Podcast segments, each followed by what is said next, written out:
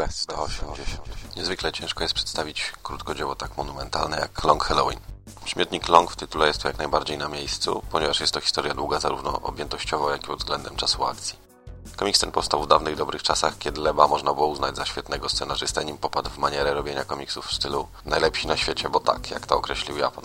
Duet Leb Sale pracował ze sobą już wcześniej, także przy Batmanie i znali się na rzeczy. Akcja została osadzona w millerowskim roku pierwszym, wkrótce po wydarzeniach, jakie rozegrały się w tamtej historii.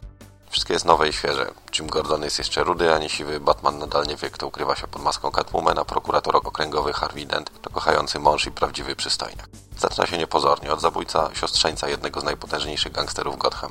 Rzymianin Falcone oczywiście podejmuje na tym etapie własne śledztwo, Gordon własne, aczkolwiek mniej zaangażowane. Swoje własne także zaczyna Batman. Harvey Dent zaś... No cóż, Harvey Dent robi to, co uznaje za słuszne. Tymczasem mijają dni, tygodnie, przechodzą z wolna w długie miesiące. Nadchodzą kolejne święta, a każde z nich znaczone jest kolejnym trupem i coraz trudniej znaleźć wskazówki, kto może być świątecznym zabójcą. Tropy wskazują na coraz to inne osoby.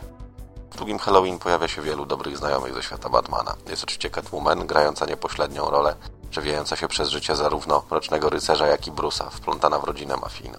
Wraca zaniedbana, chociaż bardzo barwna postać, jaką jest Calendarman.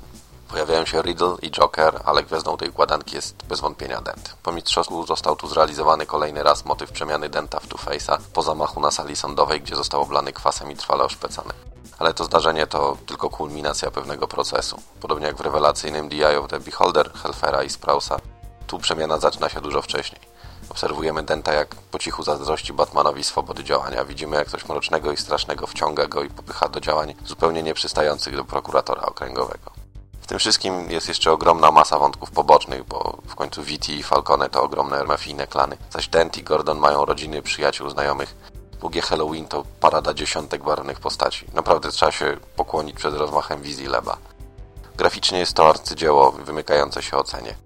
Jak Keith, taki Sale jest artystą charakterystycznym. Albo ten styl się podoba, albo odrzuca. Jego wizja Mrocznego Rycerza jest naprawdę mroczna, jakby nierzeczywista, odrobinę demoniczna.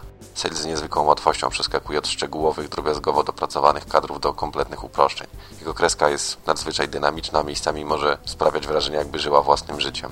Dodatkowo włożył tu swój talent Gregory Wright, który w gronie kolorystów naprawdę się wyróżnia. Operuje kolorem z wyczuciem, ale i z pewną dozą szaleństwa, świetnie uzupełniając wizję artysty.